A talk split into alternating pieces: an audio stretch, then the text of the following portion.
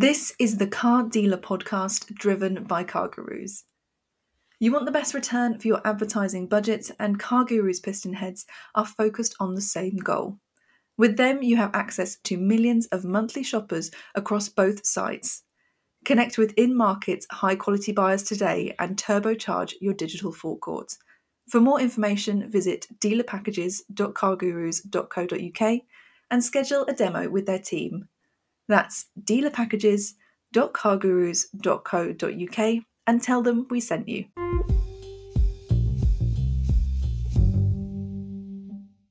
Welcome back to the Car Dealer Podcast. If you haven't listened before, we pick our favorite stories of the week and ask an industry guest to choose which were the best. I'm Jon Reay, and up against me once again is James Batchelor, Car Dealer's Associate Editor.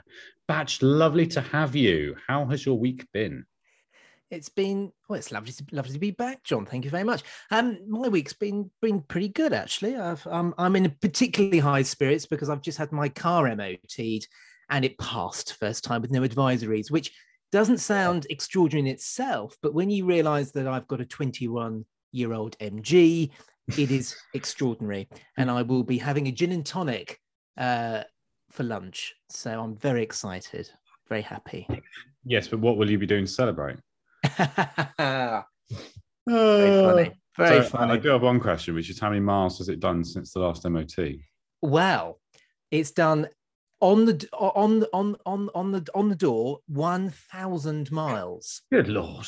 which is ridiculous because i had so many plans to take it to all of those shows that you see on twitter all those uh shows where people know, fans of rovers and mg stand in fields and talk about chassis numbers all day i was planning on going to lots of those this year but um various things got in the way so i haven't put on uh, as many miles as i wanted to so I have to keep it for another year. What a shame. Ah, wow. Lovely. Yes. On uh, on judging duties this week, we are joined by our friend, colleague, and all-round VW Group product enthusiast, Mr. Ted Welford. Ted, how are you? I'm very well, thank you. Nice to be with you again, John and. Oh, well, lovely to have you. So, for those who don't know, Ted is one of the many talented journalists on our team, but he's usually hidden away somewhere writing about car news rather than dealer news. Um, and in fact, he's often out and about driving new cars, sort of months before most of us will get the opportunity. So, with that in mind, Ted, have you driven anything interesting lately?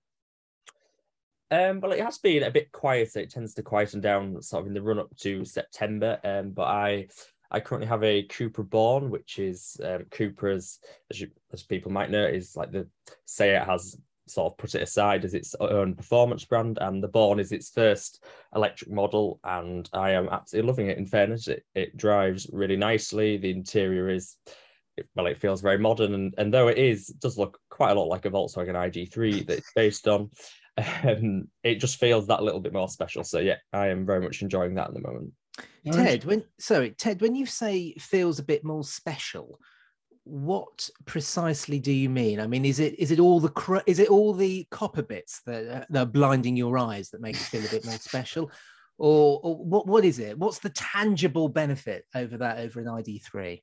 I mean, I am very much a. Um, I think if I was rich, I would absolutely have the chintziest. I like I like the copper bits. Um, and it also has I don't know if it brings any aerodynamic benefit, but it has a proper rear diffuser at the back, which it's, I don't I don't know if it needs it, but I like how it looks. Um, and inside it's got some very nice. I don't. I think I've got to call it like micro suede, but Al, almost like Alcantara, like bucket seats. And Mm. so it is a, it's an electric hatchback with 200 horsepower. Does it really need them? Probably not. But I am very glad that it has them. That is the thing, though, isn't it? That's what. um I mean, this is sort of a, a glimpse into the future, which all awaits us. Is you know, there's only so much you can do with an electric motor and an electric car, isn't there? And so, um, you know, in in the good old what they do, days, you'd yeah. probably just stick a you just stick a different engine in a car, wouldn't you, to make it feel a bit different um, from from from its siblings? But um, yeah, I haven't driven in a Born yet, and I'm quite intrigued by it. So that's quite encouraging. That Ted, thank you. I mean, the other thing that's worth that's worth mentioning is that Ted lives basically in the middle of nowhere. in the middle of North Yorkshire. Um, and that is, it's not the ideal location for an EV, isn't it? I mean, you're always driving down to Heathrow and all these various places to go on planes to go and drive things. How are you getting on with the EV life? Because this is your first EV to live with for a long amount of time, isn't it?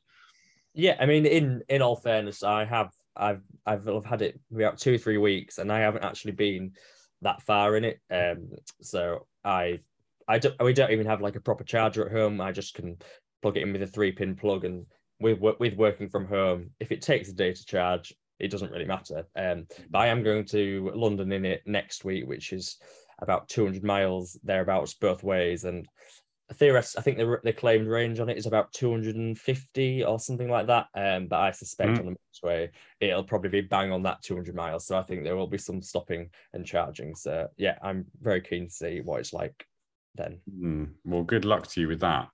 Is there anything? Uh, is there anything on the horizon, car wise, that you're particularly looking forward to, sort of being launched? Like, have you got anything in your launch calendar that's you're off to drive soon that's piqued your interest?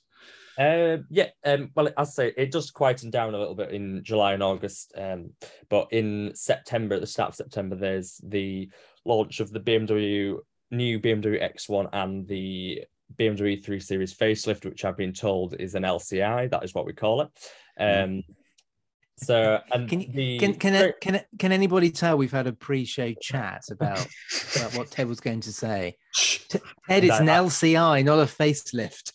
Sorry, I've, I've been told off already. Uh, we've done well five minutes in, um, but but strangely, I'm actually more keen for the um, X1, which I know it is it's it's BMW's entry level SUV, but it looks. I mean, I haven't actually been up close with one, but it looks like a real step up inside and out. And there's there's also the electric iX1 as well, which I think will be quite a big seller for BMW. Um, so I'm very keen to see that as well. Yes, they have been needing a kind of rival to the EQA because you see quite a few EQAs around, don't you? Actually, um, well, I will move us on, but I do have one final question, which is the thing that nobody can stop talking about at the minute is new car availability, which has been a problem consistently for the last two years, effectively. Obviously, from a from the point of view of a customer walking into a dealership, it's a problem. Do you notice it as a problem uh, from where you're sitting? You know, like if you if you phone up Ford and say, "Hello, can I have a, a Focus for next week?" Are they saying, "No, we haven't got any," or is it you know are they able to kind of bypass that sort of problem? I think it's I think it's a bit of both really. I know um say there's been Ford which has well it's not even taking orders for the Fiesta and Focus um now and I think um I can't I can't really say for sure but I'm I think the the fleets generally across the board have slimmed down because Hmm. obviously there's no point obviously they still want us to be writing and reviewing their cars but if they don't have the cars to sell to customers that are reading the, these reviews and thinking oh I would really like that then there's not a lot of point in having 50 new focuses or golfs or whatever on fleet and so I think it I think it is I haven't noticed it significantly and probably not to the extent that customers are but I think there is definitely a, a, a lag between say when you are when the cars are first meant to be arriving and then when Mm. they actually do arrive Have you noticed that as well, Batch? Because you're with your other hat on, often booking cars, aren't you?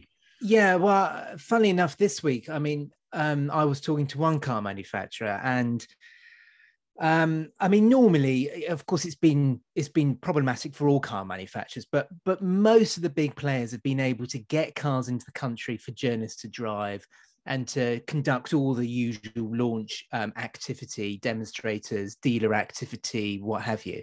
But this particular manufacturer, what surprised me about this is they've actually put had to put everything on hold. So they sort of launched it at the back end back end of last year in December.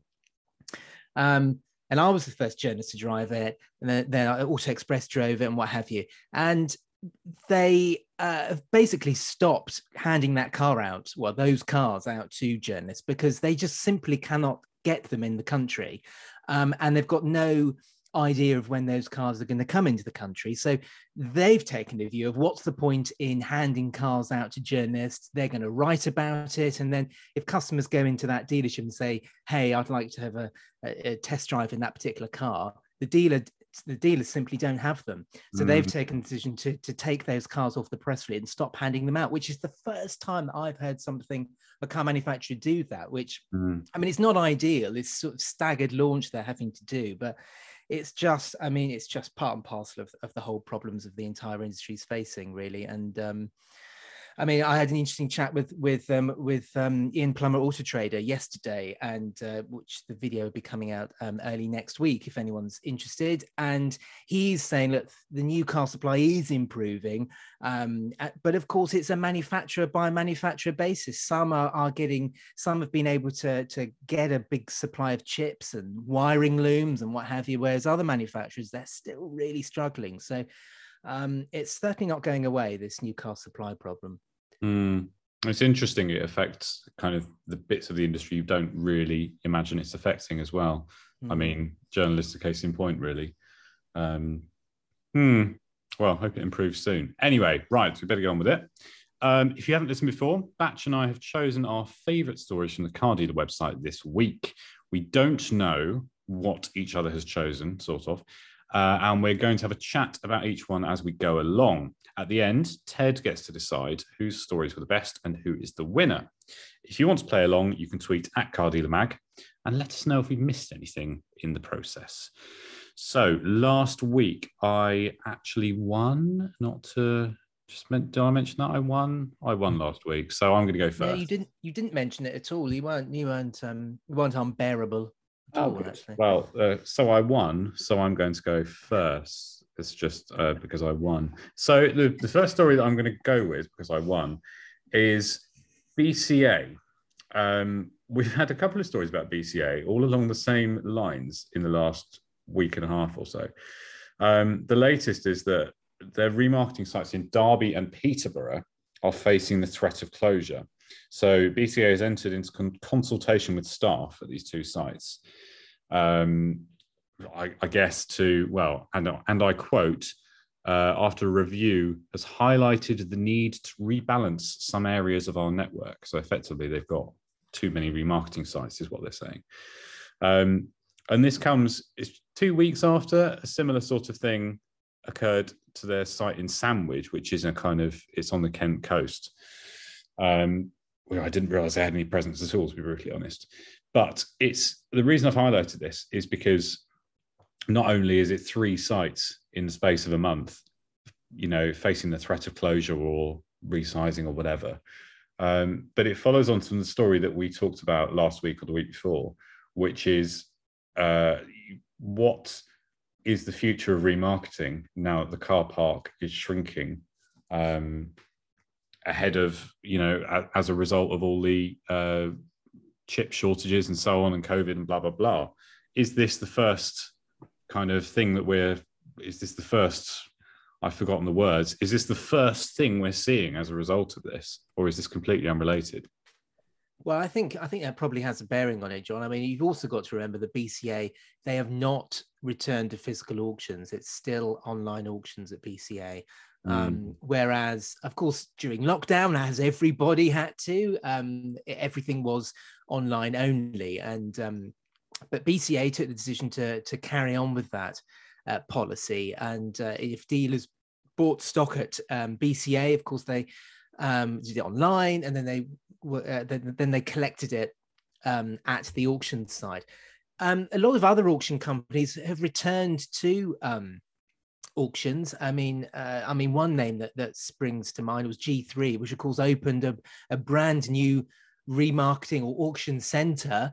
Mm. Um, uh, right, you know, in the middle of the pandemic, and um, I'd be interested to know how how that's going for them. But of course, BCA they took the decision not to not to reopen, and that must have a bearing on on all of these closures that we're hearing. They're obviously um, uh, changing their business model and probably pulling back from physical auction sites. Um, I'd be interested to know from dealers whether they they think this is a sad um, state of affairs. I know things have got to change, and uh, you know we've got to adapt towards more digital, you know, arguably easier forms of transacting. But um, you know, there's there's nothing quite like properly looking at stock, is there? And I don't want to go sort of old, you know, old Quentin Wilson, old Top Gear uh, here, but there's nothing quite like seeing the car in the flesh. Is it hearing hearing the uh, the engine tick over, working out whether there's blue smoke coming out from the exhaust, and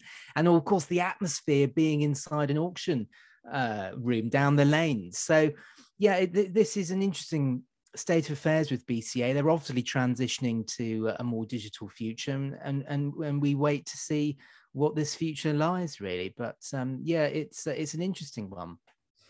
The other thing, the interesting part about this for me is if you'd asked me ten years ago which company would give up physical auctions, it probably wouldn't be BCA. I would have thought BCA were mm. BCA was so ingrained in the nature of all you know physical auctions across the country. I mean, they're the biggest player, aren't they? Really, yeah. or certainly were. Um, and I always, you always got the feeling when you walked into a BCA auction, it was quite old school and quite. I mean, obviously they they did have even ten years ago they had the online auction function, but it did feel quite classically, you know, like a proper motor auction with bacon sandwiches and all this, that, and the other.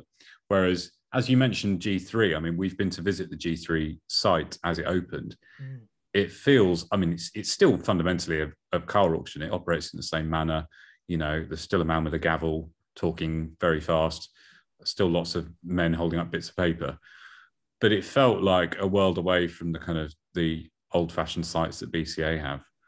So I don't know. Maybe this is a case of they've realised that they need to invest in these sites and just thought, you know. Well, I also yes, but I also think BCA has transformed a lot in the last ten years or so. I mean, they were predominantly a, you know a car auction the british car auctions they were an auctions company and of course mm. you know auctions is not a particularly glamorous word these days so it's remarketing isn't it and there's all the other associated companies that are part of that We've also got a story coming out today, actually, that BCA has acquired another business. You'll have to go and check the website um, uh, to, to, read about that. But of course, BCA now is part of Constellation as well, and so it's it's a, a much different business to, to, to what we still think of, of BCA.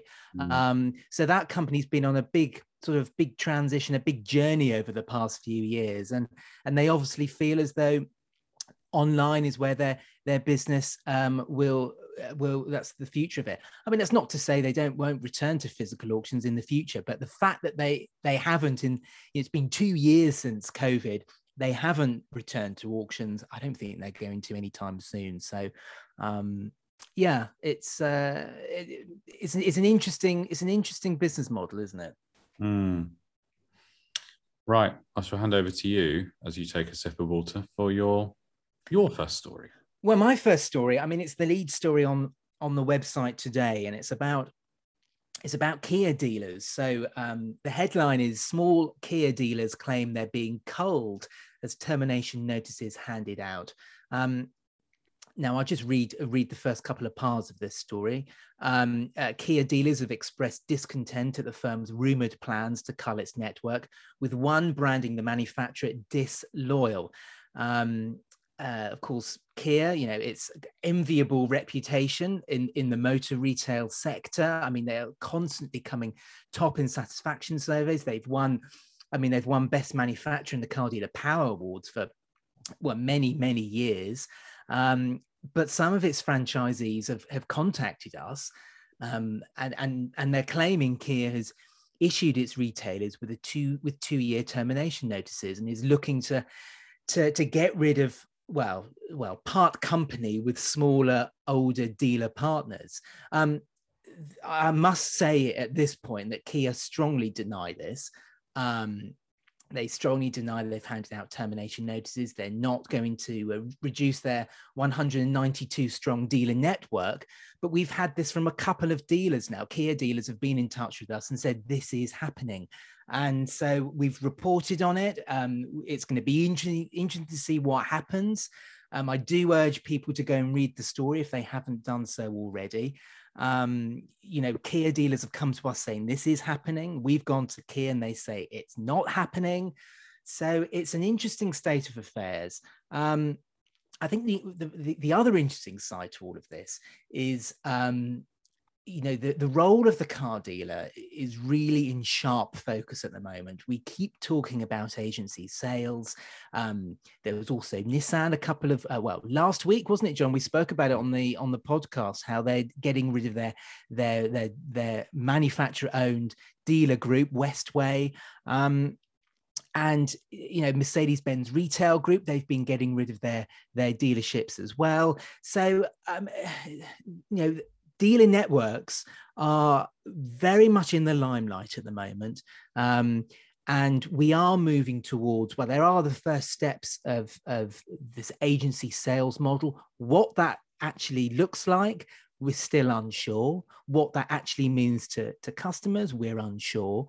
Um, I should say that we're not saying Kia is is doing this because they're going to an agency sales model, but my point is you know the, the dealership model at the moment is very much in sharp focus. And um, uh, you know i do urge people to go and read this story on the website. And I, it's something i'm sure i will be following and us here at car dealer will be updating over the next coming days or so. So um, mm. yeah it's uh, it was a big story for us today. Yes very interesting and quite surprising this. I mean i I do wonder if it's if it's a great example of kind of growing pains from a manufacturer that has traditionally been, you know, dedicated to a small. Well, it's had a small, a, a, a, de- a network of small dealerships, should we say? Because they started off. I mean, when did Kia arrive here? 1991. So they're only 30 years old. Yeah. Um, you know, it's transformed even in the last decade, realistically, hasn't it? And of course, there are going to be dealerships within that network, um, if they were there certainly since the start or since you know have been there since from the last 20 years, that are going to be a little bit not I don't want to say not fit for purpose, but there are going to be dealerships that can't adapt to the changing needs of a, a net, you know, a, well, take for example, Kia has a massive range of EVs. There are going to be dealerships that can't install rapid chargers where they are because they are in a, a, small site in an inconvenient location where this power isn't available. That's just one example. Mm. Then you go on to the kind of the demands of uh, what a new corporate look will entail. Um, I mean, it's not it's not just a Kia problem. This we see it with lots of lots of companies. We've seen it with. I'm not going to name them actually, but we see it with a lot of companies that change their their look every few years, and dealers have to somehow transform their dealerships to match. Um, but it's it's just interesting with Kia, isn't it? Because it's I suppose it's been it's been a long time coming. If this is actually if this is the case and they're they're trying to slim it down, we're it seems to be a bit open to interpretation at this point. Um, but in a way, it would be sad if Kia starts, or if any manufacturer starts forgetting these small local dealerships because they are integral in a lot of cases to their sales. Um, I mean, we were talking about this a little bit before we came on to record. Um, but you know, in in kind of there are there are customers, as you've said in, in your Mazda feature in the last issue, in the current issue, mm-hmm. there are there are customers that will just keep going back to a single dealership, regardless of what do, whatever it will sell, and will buy the next car in the list. And if you abandon these kind of dealerships, you also abandon your customers of 20 or 30 years, don't you? Mm. Well, yes, and um, I'm, I'm glad you brought up that Mazda feature because that was it was fascinating going there because you know they've got customers. This is Bourne Road Mazda um, near Dartford, and it's in the current issue of the magazine, and they're celebrating 50 years of of being a Mazda dealer. And you know, you go there and you talk to the to the salespeople there, and they've got customers genuinely customers who have who have bought cars for them for 30 years and they will buy every single new model essentially um uh, you know consecutively because they've got a, a, relationship they've got a rapport with that dealership. Um and i just think the role of the local car dealer is so important. And uh, it's a it's a it must be a, a massive headache for for manufacturers because they want their dealerships you know retailers which is the sort of the in word at the moment to come across as glitzy and and to have all the um, you know to to you know to to have all the the attributes of of what that brand is trying to portray at that precise moment. That's the important word isn't it? Brand isn't it? Car mm. manufacturers they want to think of themselves as brands.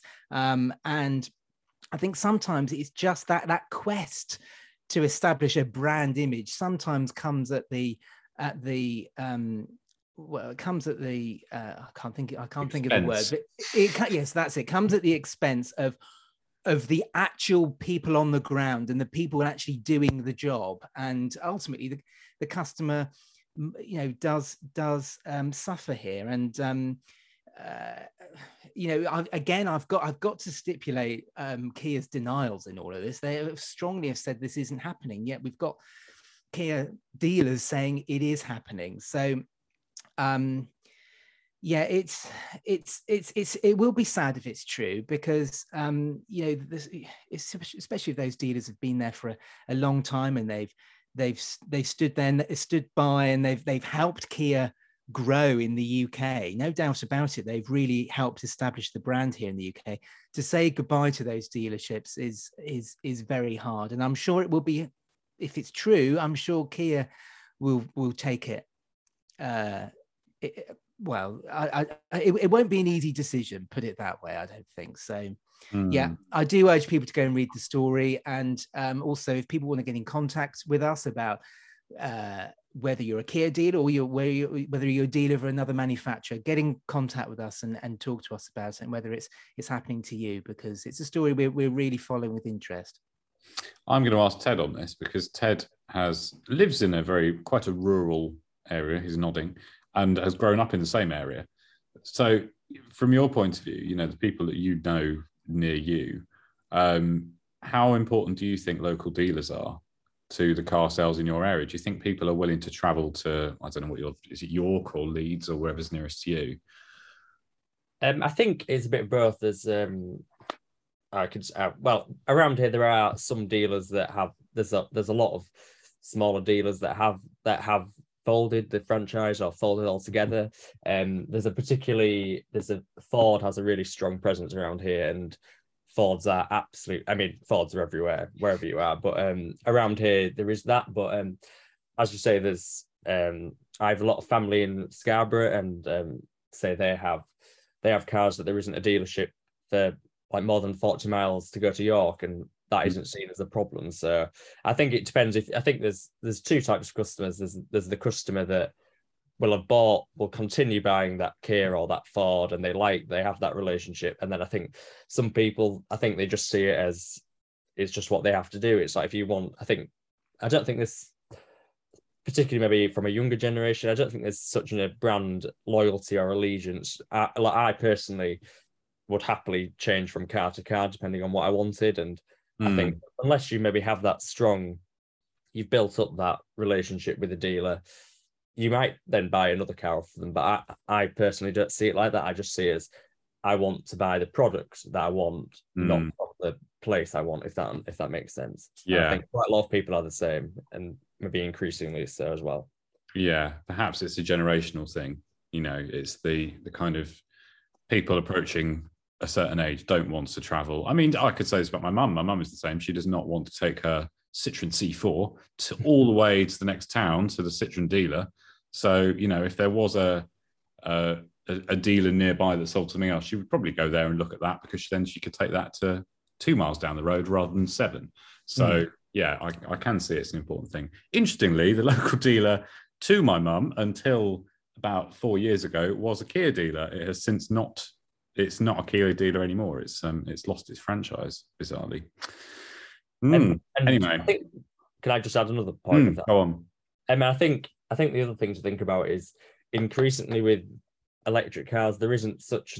I don't think there'll be the need as much to go for that service all the time, or these cars are seen as more reliable and if it's software, it can be done remotely, and there isn't actually the need to visit the dealership as as much. So I think I think if someone's visiting less, I just I I think it doesn't matter quite as much. But that's just my mm. view personally.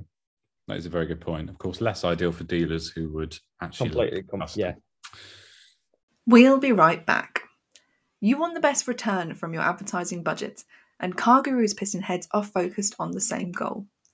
With them, you have access to millions of monthly shoppers across both sites. Connect with in market, high quality buyers today and turbocharge your digital forecourt. For more information, visit dealerpackages.cargurus.co.uk and schedule a demo with their team.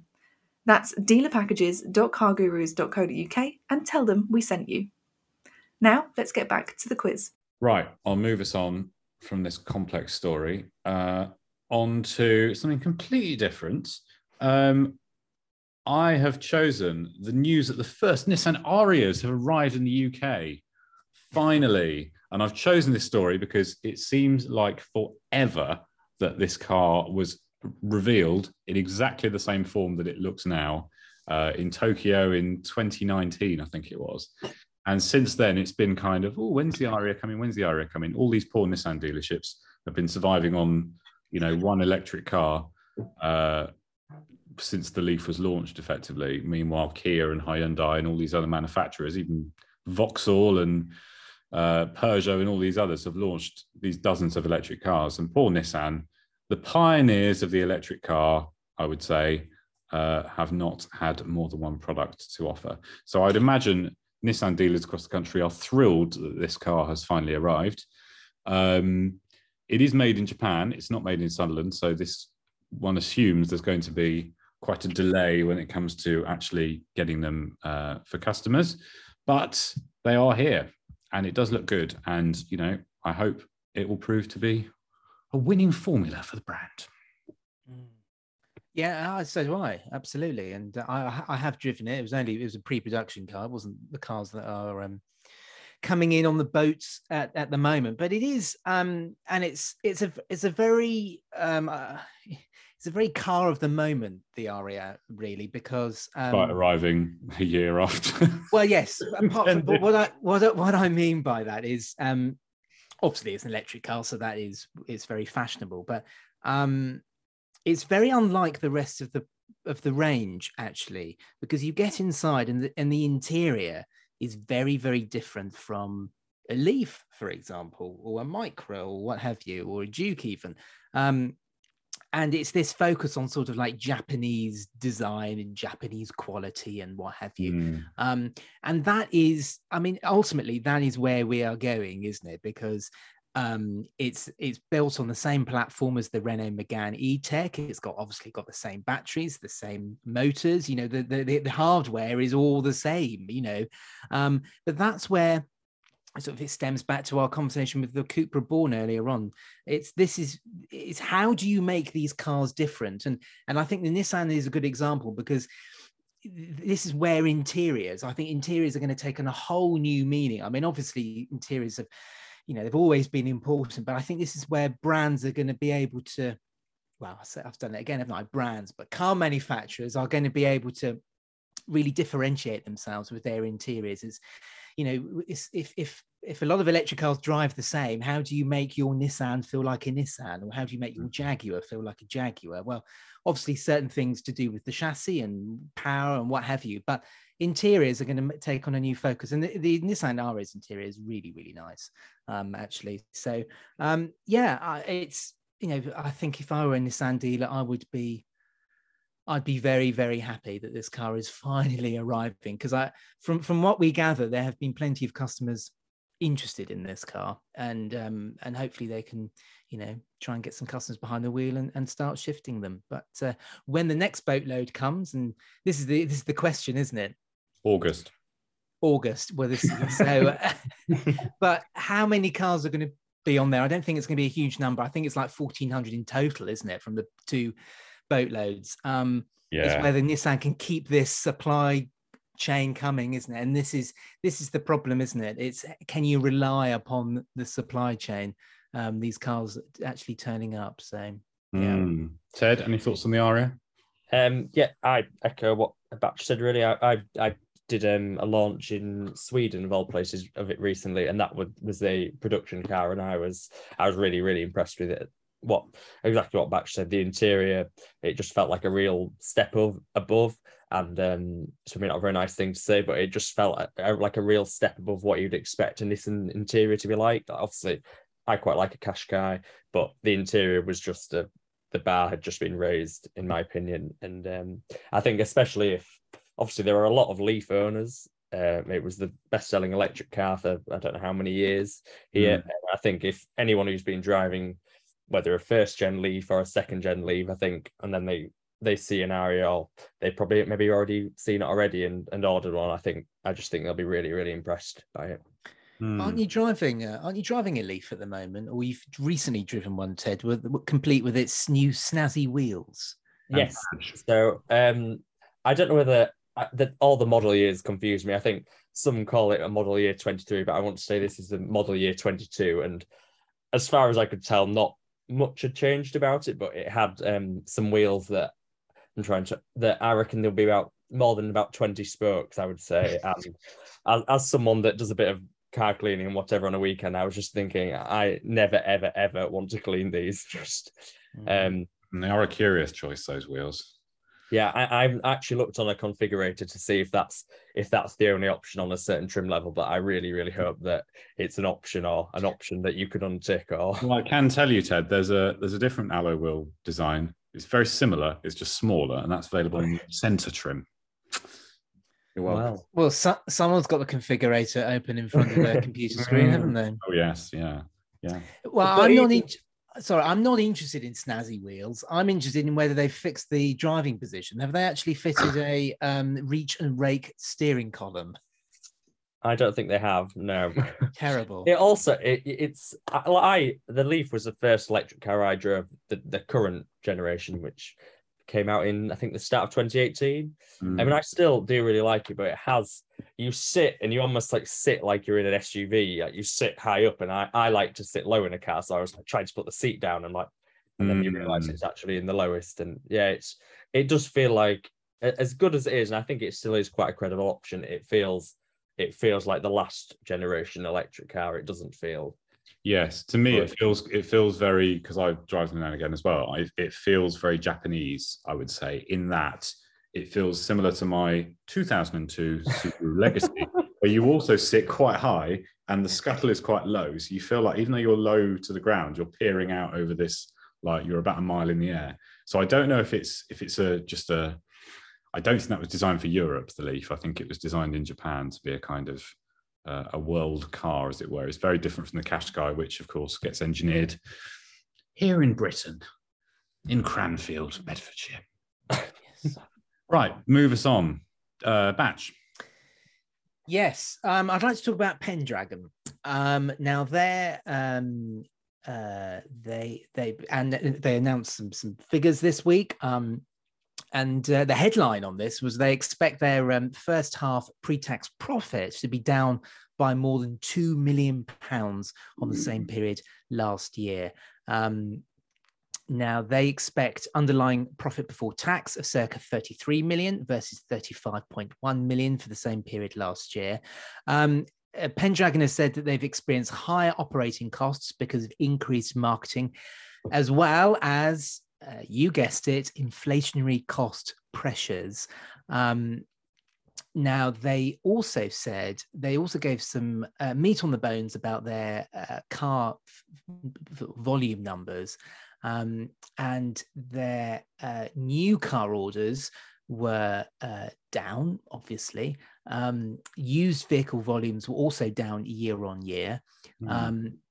But used gross profit per unit also continue to be strong though um, so they're selling fewer cars but they're making more uh, on each sale um, the thing that i sort of well, raise my eyebrows about is i think this is the first and i could be wrong here but i think this is the first that we've heard from one of the major listed dealer groups where the pre-tax profit is going to be down because of course mm. for the last year you know virtually every single dealer you know we pour through the results of virtually every single uh, uh, poor old John Bowman and I, but we pour through the the financials of virtually every single car dealer in the UK, and of course, unsurprisingly, most car dealers have had a very very good twelve months or even longer than that, um, because of the. Well, I don't need to go over the reasons why, um, but of course, we always knew that what goes up is going to come down, and of course, the the problems we've been seeing, uh, especially over the past six months with new car supply and what have you, these results were going to come down. And I think, uh, you know,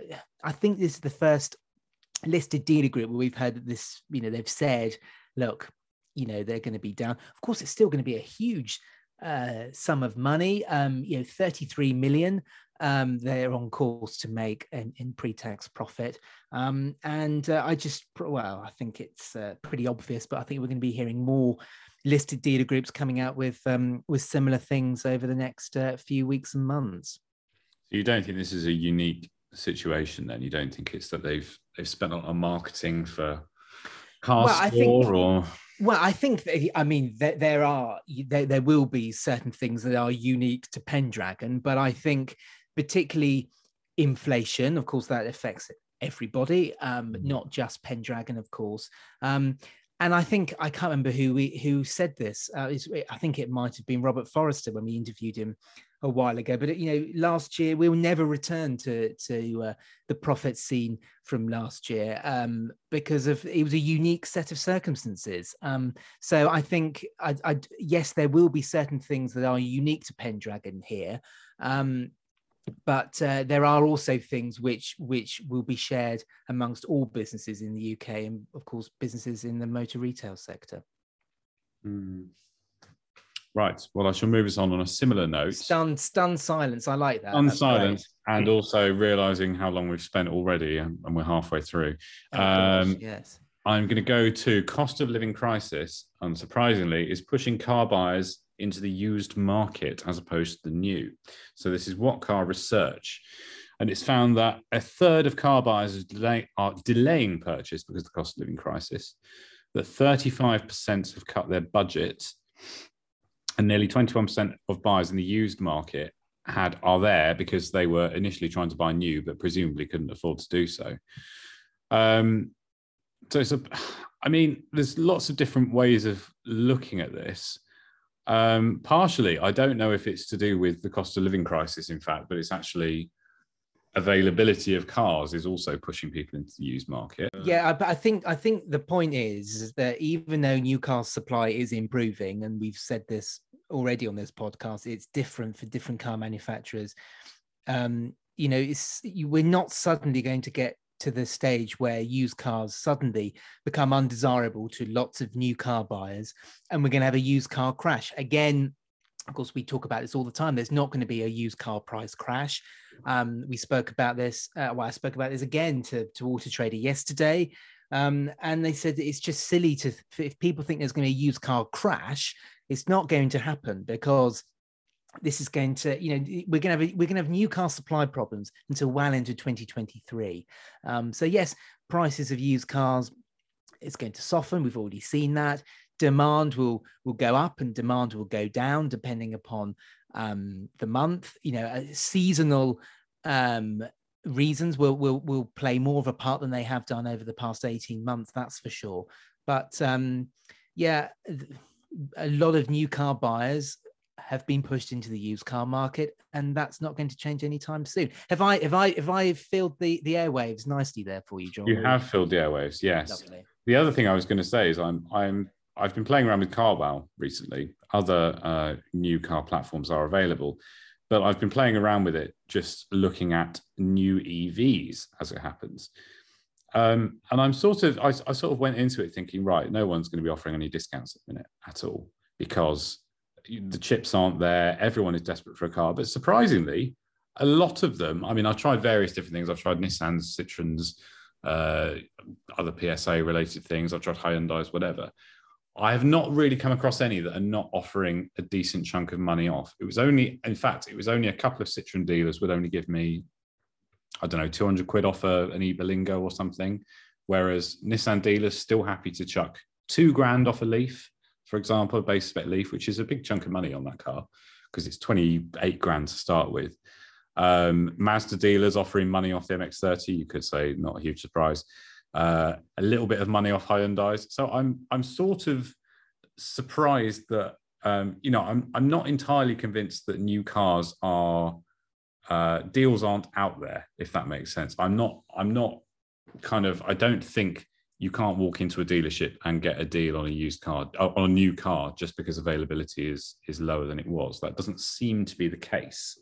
Well, I think that the the examples I know they were just purely random examples, but um, I think the examples that you said there um, I think the difference between those is again the Leaf has been around since 2018. Now, of course, it's been updated, but you know it, it, there are plenty of Leafs around. Whereas something like an e Berlingo is still very, very brand new, and also Citroen will not be importing many of those cars into the UK.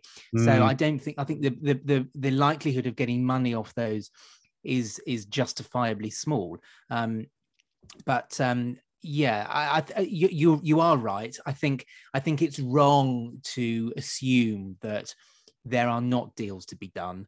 Um, there are, and it mm. ultimately comes down to whether the, the dealer wants to sell you a car or not, and and whether you are flexible and reasonable in in trying to look for a deal. You know, where there is a deal to be had. So mm-hmm. um, I'll yeah. tell you the other one. Just I've just remembered Citroen C5X, brand new car. I don't think it's actually available yet. I think we've just done the press launch for it yes. in the country.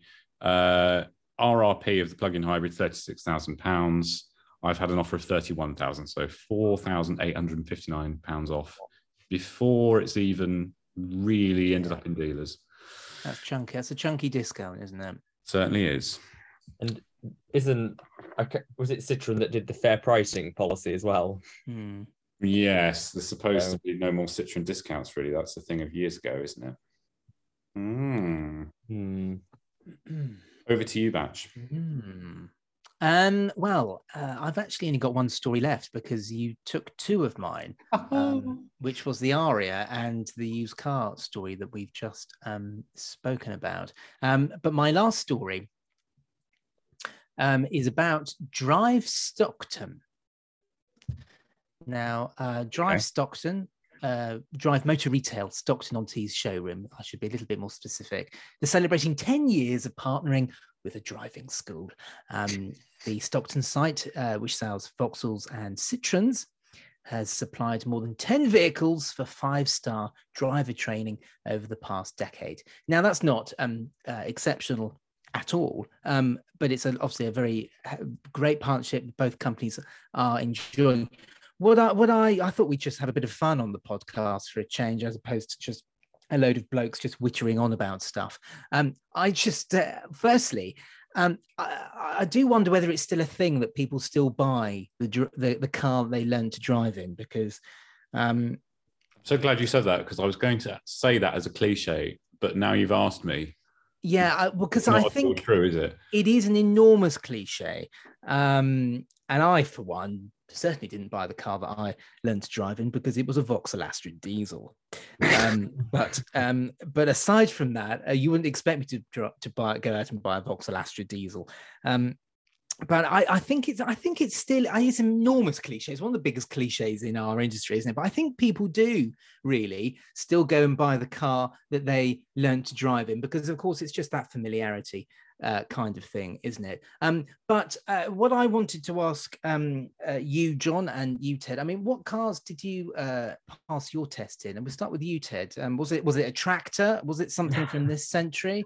Um, um, was it an agricultural vehicle? No, so despite actually living on a farm for well, virtually all my life, I can't actually drive a tractor, which is quite a disappointment, really. Oh, wow. um, mainly because Dad wouldn't let me drive one, so um, take from that what you will. Um, but I did well in as actually. You mean the first thing I drove was a um like an old Land Rover Defender or what perhaps it, what even what it was called before it was called a Defender. Mm-hmm. Um, so it's actually quite a surprise that I still actually choose to drive any car because that that is enough to put me off ever going behind a steering wheel in my life. Um, what did you pass your test in? Was it something boringly conventional like an Astra diesel?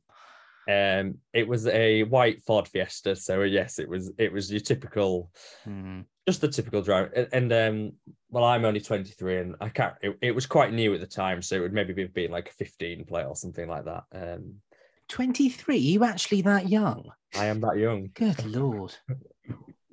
um, yeah, I mean, I I, I thoroughly I quite enjoy driving it, even even when you don't really know what you try, even when you don't really know what you're doing. Uh, but but for me, do people actually buy the exact car? Because like a 15, like say that what is a Ford Fiesta now? Like 18, 19,000. Do people actually do that as their first Well, car? Like, I've heard the cliche, but I'm just like the people. well, actually- it is.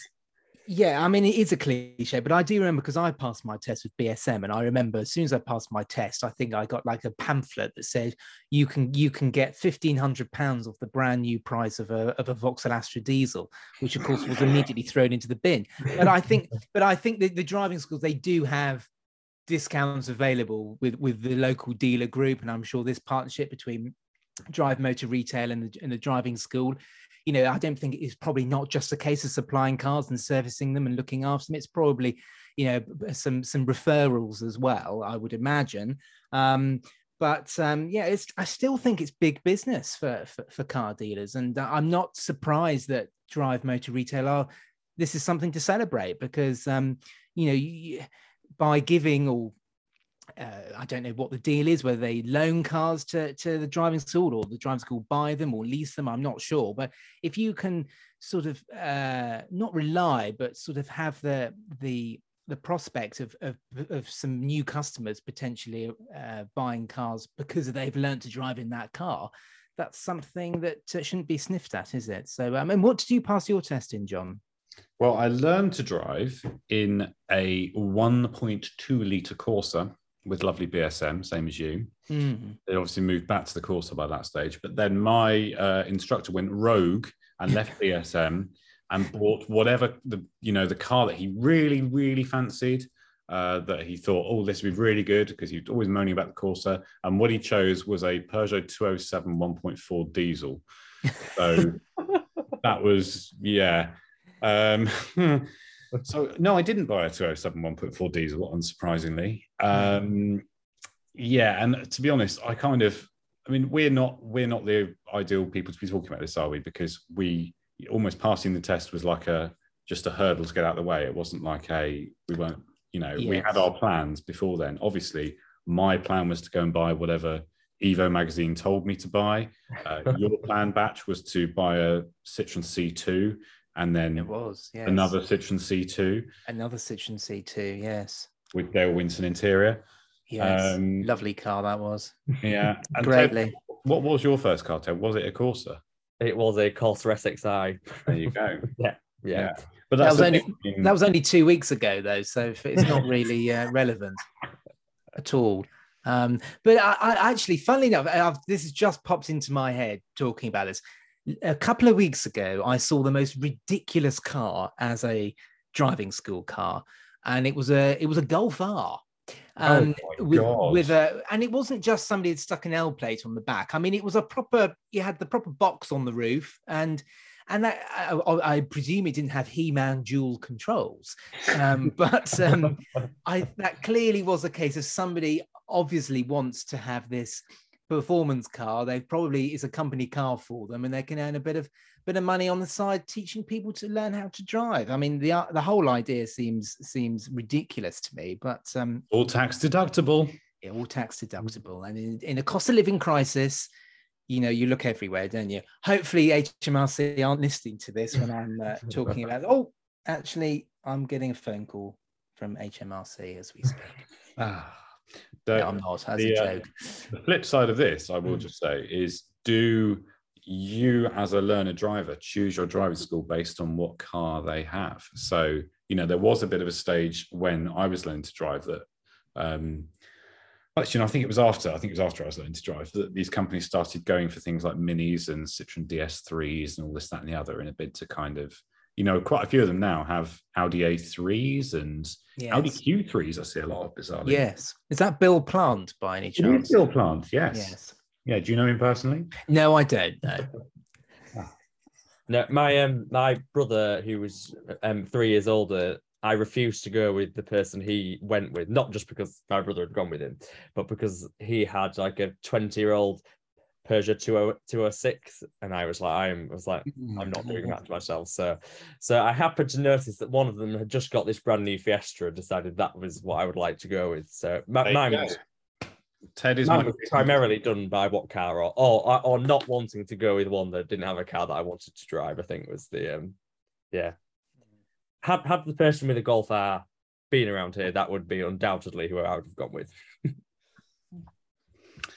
Um, Well, would- that's that's it. I haven't got any more stories, I'm afraid, Jon. That's well. nice. Do you know what? I don't really either because the only other ones that I've got are largely the same vein as what we've already had. So I'm going to call it a day there because we've already been on for nearly an hour. So let's have a, a short one for a change. So, Ted, do you think we've missed anything? No, no, I think it has just seemed to have been a relatively slow week in terms of this. How sort dare you? How dare you? We've been working. We've been working out breaking our backs for Car Dealer magazine this week, Ted. Honestly, W- Weren't you on holiday for a few days, Batch? no, I was not. Uh, no, I, no, well, no, I might have been. I can't remember. actually. Well, no, it's very hot. That might be what you're thinking of. yeah. Okay, well, thrilled to hear that. Um, I'm going to have to ask you, who do you think has won? If you can remember what on earth we've talked about in the last hour. Uh, no, I, I can. I can just about remember. Um, I, do, I have. I. I have. I've chosen. Okay, this is where you tell me. Oh, I didn't know if we were doing it like X Factor style, where where there's a massive intro. Um, Batch, you win. Oh, Thank you very much. It was Yeah, obvious, really. I think it? it was the the Kia story. Whether, well, we'll have to see what materializes with that. But I just think it, it that raises a lot of questions, not just from Kia, but I think across the industry. So I think that's quite. I I think that's quite an important story, and that wins for me. Thank you, Ted. Thank you. Thank you. do you know what? I will agree with that, and not least because you wrote the story while I was probably sat in my pajamas eating toast. So, yeah, I'll let you have that. Oh, too Uh, kind. Thank you very much. Well, all that's left is for me to say thank you to Ted for judging today. It's been great to have you on and putting up with us. Thank you. You're welcome. Thank you. Thank you, Ted. Thank you. I felt as though I had to say thank you there as well. Good, that was implied. And thank you as well to Batch for competing and beating me. And My thank pleasure. you for listening. We'll be back next week for another episode. So make sure you're subscribed so you can be notified when a new episode goes live. If you're listening on Spotify, don't forget you can swipe up now and vote on who you think won. If you want to check out the stories we've mentioned today, you can click the links in the show notes below or head to cardealermagazine.co.uk, which obviously you should do anyway, where you'll find those stories and much more besides. Thanks again, and until next week, goodbye.